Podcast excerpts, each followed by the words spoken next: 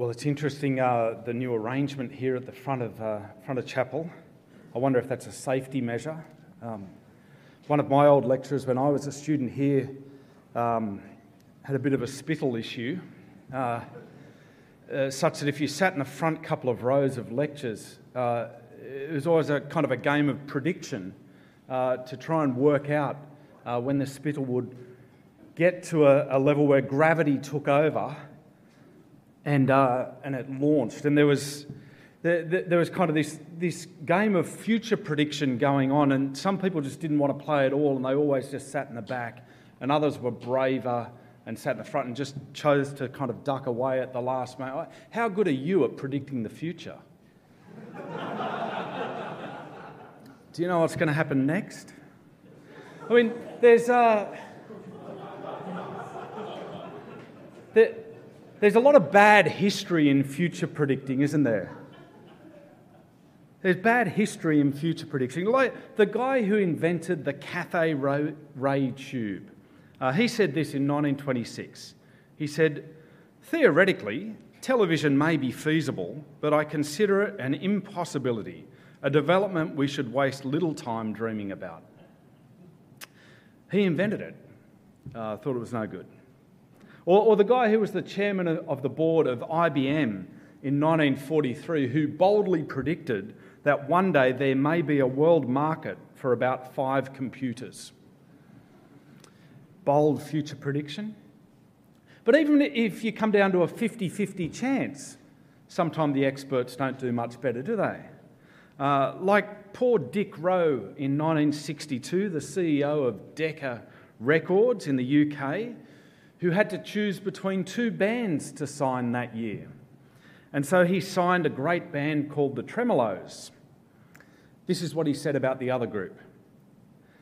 We don't think the Beatles will do any good in their market. Guitar groups are on their way out, Mr. Epstein. Well, how good are you at predicting the future? How much does the future and your understanding of the future weigh on the decisions you make today and the way you live today.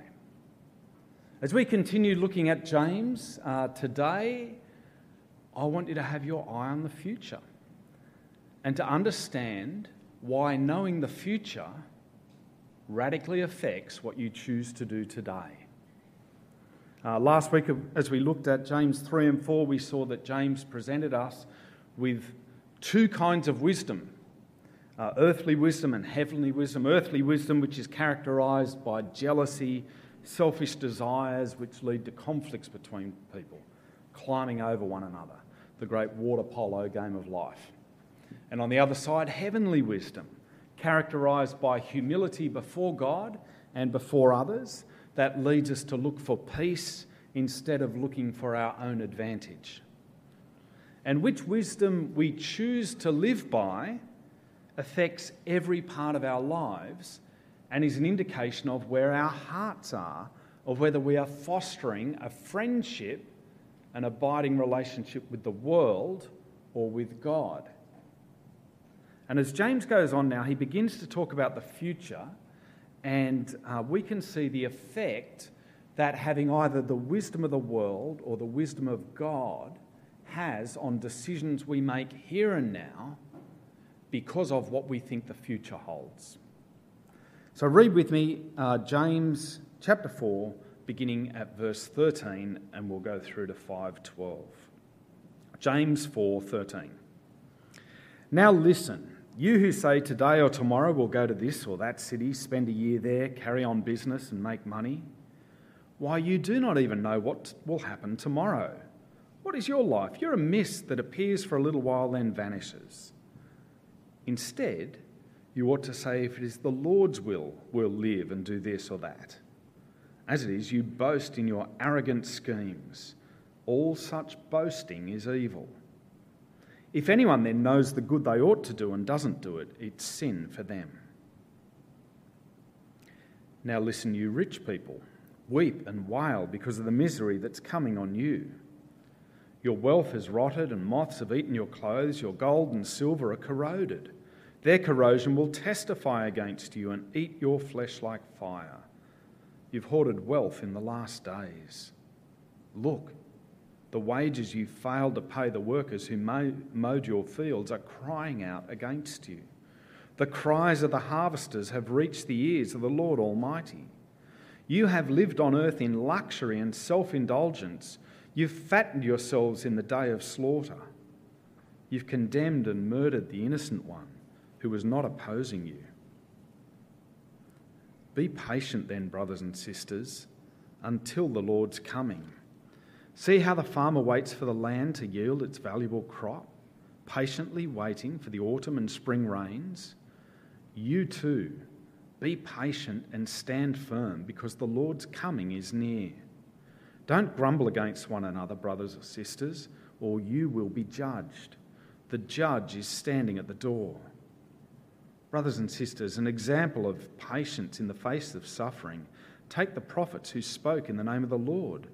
As you know, we count as blessed those who've persevered. You've heard of Job's perseverance and seen what the Lord finally brought about.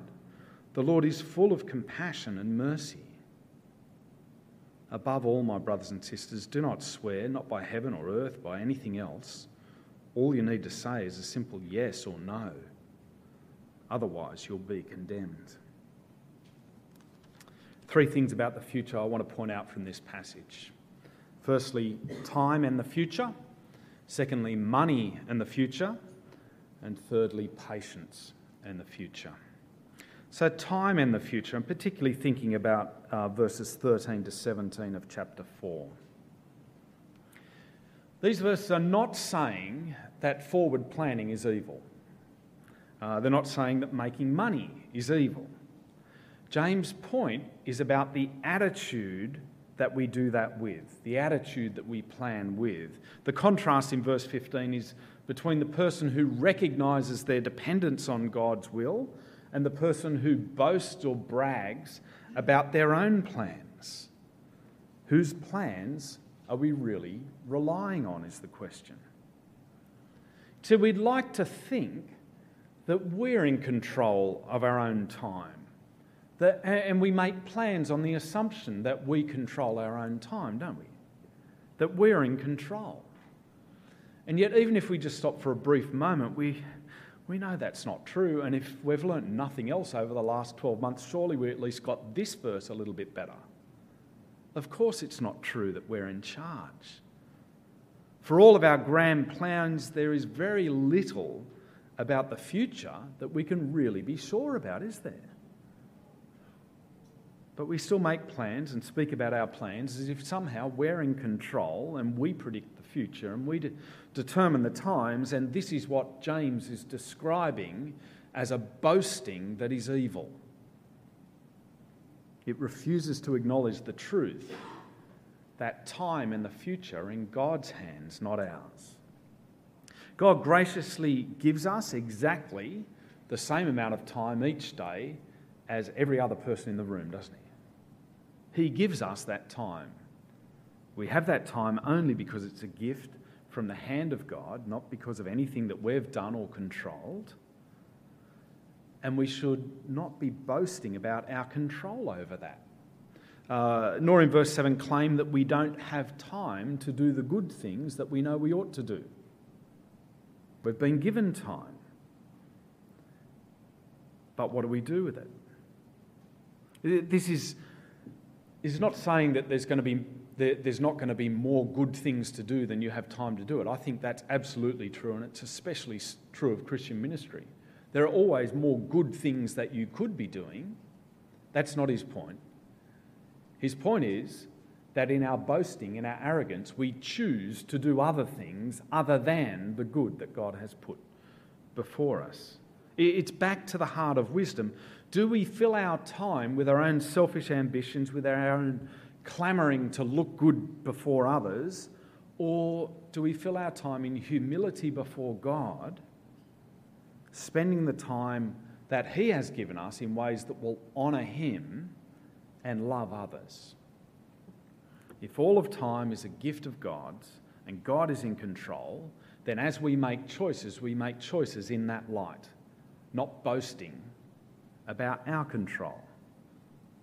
If it's the Lord's will we'll live and do this and that. So we, we plan to do this and that. This and that's okay if it's the Lord's will. The future's in God's hands. Well, that's time in the future. What about money in the future? Uh, and turning into chapter 5, and James takes aim at this issue. Do you see? Now listen, you rich people, weep and wail because of the misery that's coming on you. Your wealth has rotted, and moths have eaten your clothes. Your gold and silver are corroded. Their corrosion will testify against you and eat your flesh like fire. You've hoarded wealth in the last days. Look, the wages you failed to pay the workers who mowed your fields are crying out against you. The cries of the harvesters have reached the ears of the Lord Almighty. You've lived on earth in luxury and self indulgence. You've fattened yourself in the day of slaughter. You have condemned and murdered the innocent one who was not opposing you. It's difficult to know exactly uh, who it is that James has in mind here. We, we saw last week that somehow in the, in the congregation of all of the bizarre and hurtful things, they're murdering one another. Um, uh, this is quite a church uh, that he's. But is he, is he talking about the people in the church here? Not necessarily. You rich, it might be Christians, might not be Christians, but in either case, what they are doing is displaying the wisdom of the world writ large. They're living according to the wisdom of the world, according to selfish ambition and pride rather than humility. And it's producing all kinds of disastrous results. I find this a chilling little passage. Because however rich these people were, the truth is that I have a standard of living that they could not have even dreamed about. However rich they were, I am far wealthier, in fact. However luxurious their lifestyle was, they didn't have air conditioning and wall to wall carpet and a bedroom for extra, uh, every person in the house. And no, it's chilling, isn't it? And James warns these people who live in prosperity and luxury that there is misery around the corner for them. And the problem's not the money in and of itself, just like the problem is not with making plans. The problem is with the attitude to money, the use of money. And I find this a chilling passage because I think I'm almost desensitized to my own sin in this area of life. For years, I've been very careful about what I let myself watch on TV and movies. I'm careful uh, uh, about uh, sexuality. I'm careful about language. I'm careful about violence. Uh, I'm careful about all kinds of things. But I have to say, I am not careful. I'm not nearly as careful as I ought to be about watching how my viewing of things is affecting my attitude to money. You flick on the TV, and before the news, every channel has a game show where people are gambling to get wealthy. And everything I look at, it seems, especially if I'm looking at sport, also contains ads for gambling. And every other show that I watch is presenting to me a picture of an idealised life that I inadvertently aspire to and think is normal and right and my right. And I wonder if you're conscious of how much that affects you and your expectations and your attitude to money. We talk so openly about all the things we must have, about our need for a better phone, a better computer, a better home, a better car, whatever it is. Our attitude to money is being fed and grown by the world's wisdom all the time, and I think it slips under our radar. And James highlights in these verses three radical misuses of money that each bring with them terrible results. Um, three images, pictures. The first is um, the, picture of hoarding wealth. verses 3 and 4. There's uh, three common images of wealth used at the time. Wealth could be measured in crops, but crops rot. Wealth could be measured in fine linen and clothing, but the moths eat the linen and clothes. Uh, wealth could be measured in silver and gold, but silver and gold corrode, right? Actually, no, silver and gold don't corrode. That's the point. Of the precious metals, no, they don't corrode. Um, uh, what does James mean by saying the silver and gold's corroded? Well, yes, it's got to do with impurities and time and the future. It's the problem that they are um, not just hoarding money, it's that they are hoarding money in the last days. It's they're hoarding money at this time. And the verdict is that in the last days, all their impure stores of money will be worthless, right? Well, no, that's not the worst thing. It's not that they'll be worthless. What does it say? It's much worse, isn't it? That corrosion will eat away at their silver and gold and at their flesh as well. The image is that the hoarding, storing up wealth in the last days, will lead to their destruction. I wonder how many of us in the room here today have plans to have less money next year than you have this year. Has anybody made that plan? It's so foreign to us. How, why would you make that plan? What a ridiculous thing. Of course, I want more money next year, right? Why, of course? To what end? See, we are so conditioned to see hoarding as good. Anything else seems abnormal. Now, there's nothing wrong with saving, but can I ask, what are you saving for? What do you hope your savings will be achieving for you? There are good things and there are evil things. With what wisdom are you thinking about your saving? Is it heavenly wisdom? Is it God focused and humble? Or is it earthly, unspiritual, selfish wisdom? Or is it maybe that you've never asked the question?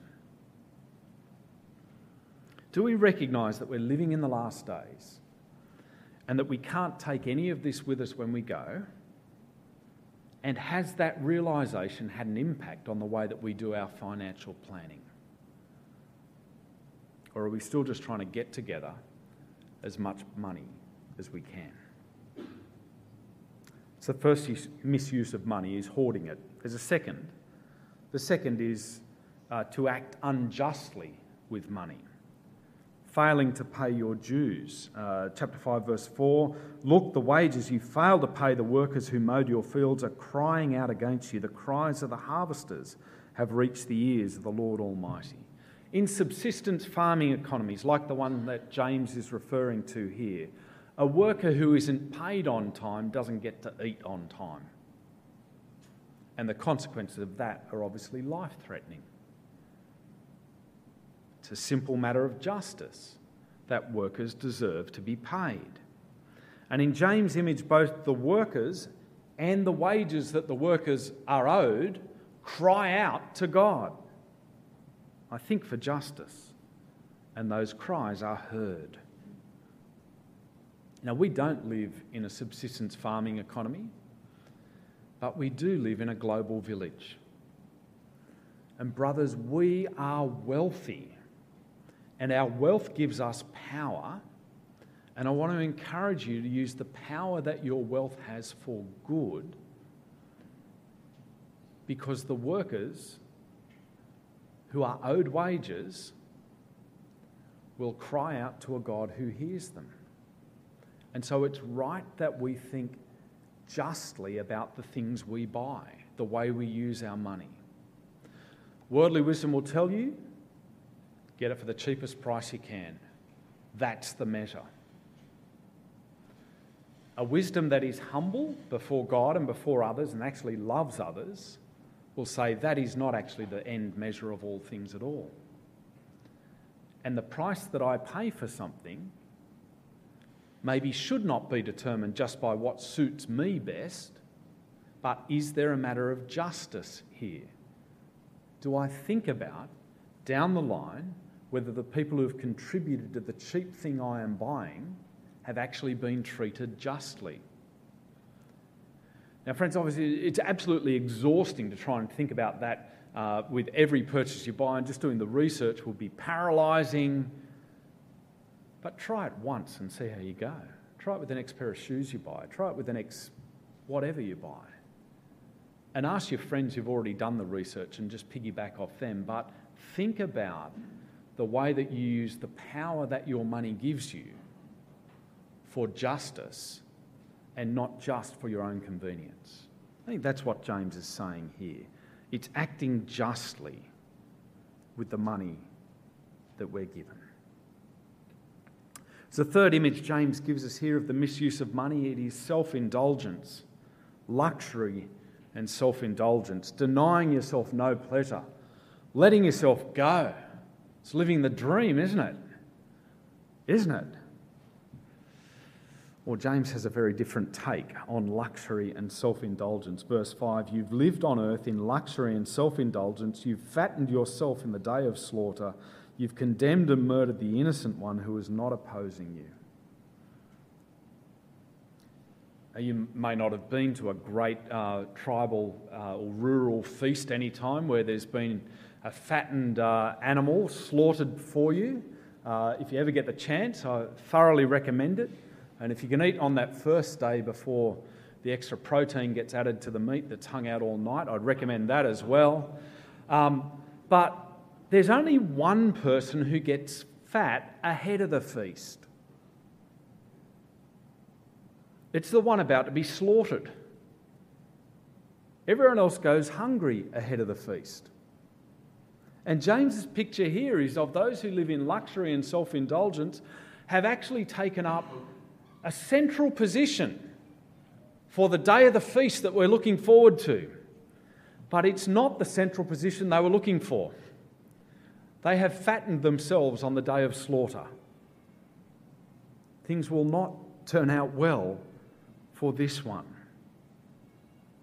That's what it's like, he says, to live a life of luxury and self indulgence in the last days. But unlike the calf, we have a choice. There, there's a matter of wisdom to be sorted out here. You see, self indulgence is a choice, isn't it? It's a choice for the world's wisdom to be a friend of the world instead of to be a friend of God's. It's a lifestyle choice that has implications. Has implications for, for us who choose to be the fattened calf, but it also has implications for others. For in order for us to indulge ourselves, we are pointedly not indulging others. We are not caring for others. We are doing it at someone else's expense. Verse 6 You have condemned and murdered innocent men who are not opposing you. There is more than enough food in the world to feed the world and yet one third of the world's population have some form of malnutrition. How can we live with this kind of tension? I'm not saying you're going to be able to fix that today, but do you feel the weight of it? Does it change your attitude to your own self indulgence? To be aware that in order for us to have much, it necessitates others having less. The Marxist solution to this problem of the rich exploiting the poor is, of course, to encourage the rich to rise up and revolt. The answer to the selfishness of the rich is to encourage the selfishness of the poor. Well, I think history has by now surely delivered its verdict on the Marxist solution and communism. Uh, so earthly wisdom doesn't work because the heart of the human problem has not been addressed in that. The problem is, in fact, the human heart. And given the chance, the poor learn very quickly about selfishness and corruption and exploitation as they take the reins of power the next generation up. Heavenly wisdom drives us to a really different solution. Instead of revolution, what is it? James 5 7. Be patient then, brothers and sisters, until the Lord's coming. See how the farmer waits for the land to yield its valuable uh, crop, patiently waiting for the autumn and spring rains? You too be patient and stand firm, because the Lord's coming is near. Don't grumble against one another, brothers and sisters. You will be judged. The, dr- the judge is standing at the door. Brothers and sisters, an example of patience in the face of suffering, take the prophets who spoke in the name of the Lord. As you know, we count as blessed those who've persevered. You've heard of Job's perseverance and seen what the Lord finally brought about. The Lord is full of compassion and mercy. Be patient, he says. Be patient and stand firm. Patience will mean not grumbling in verse 9, but we will make our yes, yes and our no, no. We'll speak the truth as the prophets did. If the prophets are an example of patience, it's patience but not passivity, is it? It's patience and standing firm. It's patience and truth telling. And so we should stand firm and act rightly and cling to God and also speak the truth. And we do that knowing that the solution ultimately lies in the future and not in the here and now. So we have to be patient in verse 7 until the Lord comes, because that's when the solution is promised. In the New Testament, I'm told that 1 in 13 verses refer, refer to the second coming of Jesus. Now, I haven't done the maths. Um, if someone wants to correct me about that, that's okay. I'd love to. But it's, it seems about right, actually. It's actually way more common in the New Testament than it is in our speech to one another. References to the return of the Lord Jesus. I wonder if you've noticed in this passage the way that James' description of Jesus come, uh, comes progressively through the passage. Did you see that? It begins in verse 4 the cries of justice reach, the ears, uh, reach God's ears. In verse 7, the Lord is coming. In verse 8, the Lord's coming is near. In verse 9, the judge is at the door. And in verse 11, as we reflect on what the Lord finally brings about, we see that this judge is full of compassion and mercy. And we get closer and closer and closer to the return of Jesus. And we, friends, should be thinking much more about that future. We should live now knowing that we're going to meet our Maker and our Judge. We should live now knowing that He is full of compassion and mercy. We won't always get it right, but God will, and God is merciful. I don't know if any of you have ever thought about swimming across the English Channel, but a couple of tips on the odd chance that maybe you will. Uh, the weather affects your success. So, through all the people who swam across the English Channel, lots of studies been done, and the weather impacts the success of people getting across the channel, but it, not in the way that you'd necessarily think. It, it's not about the wind and whether the wind's kind of in your face or the other way. It's not even about the waves or the swell. The biggest impact that the weather has on whether somebody actually successfully swims across the channel is fog. It's can they see the other side?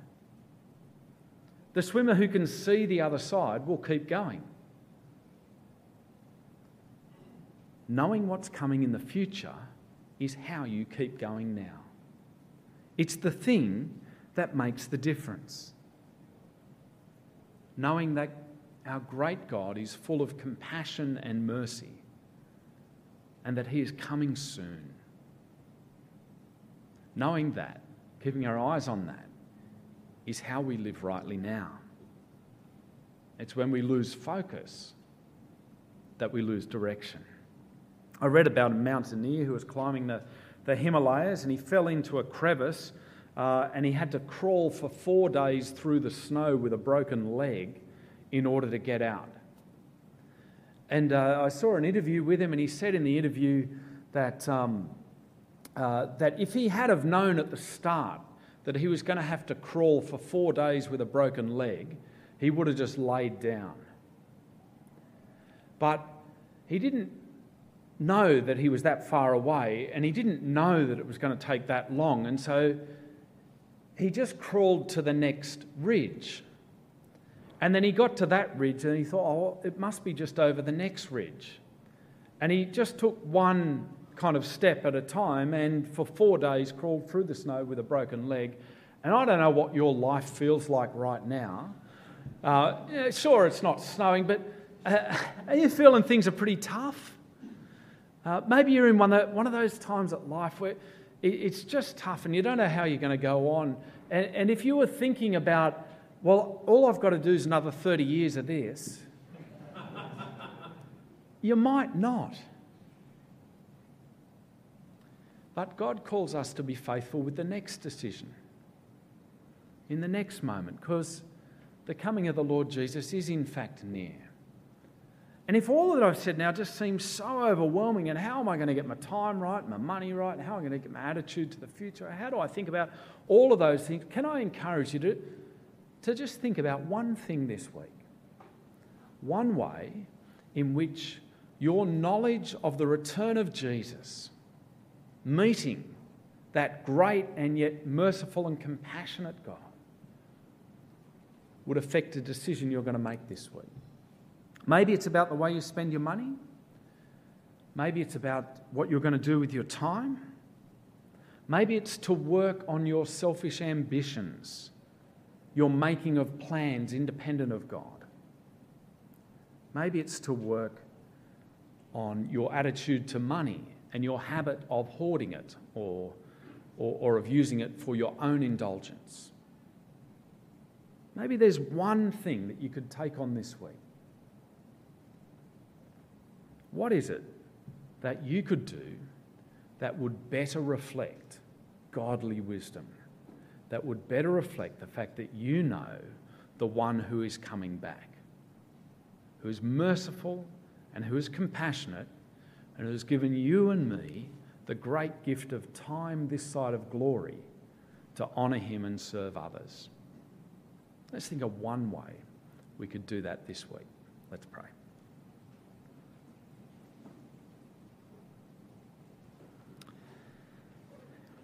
Our Heavenly Father, so often our minds are just full of our own ideas, full of our own plans, full of our own wants and needs. And we pray that instead you would fill our minds with the Lord Jesus. We pray that his return would loom large in our minds, at the front of our minds. We pray, Father, that we'd live in light of the return of Jesus. And we pray that our plans that the way we use our time, that the way we use our money, that the patience we show this side of glory would honour you and will build up your people. Father, we pray it for our good and your glory in Jesus' name. Amen.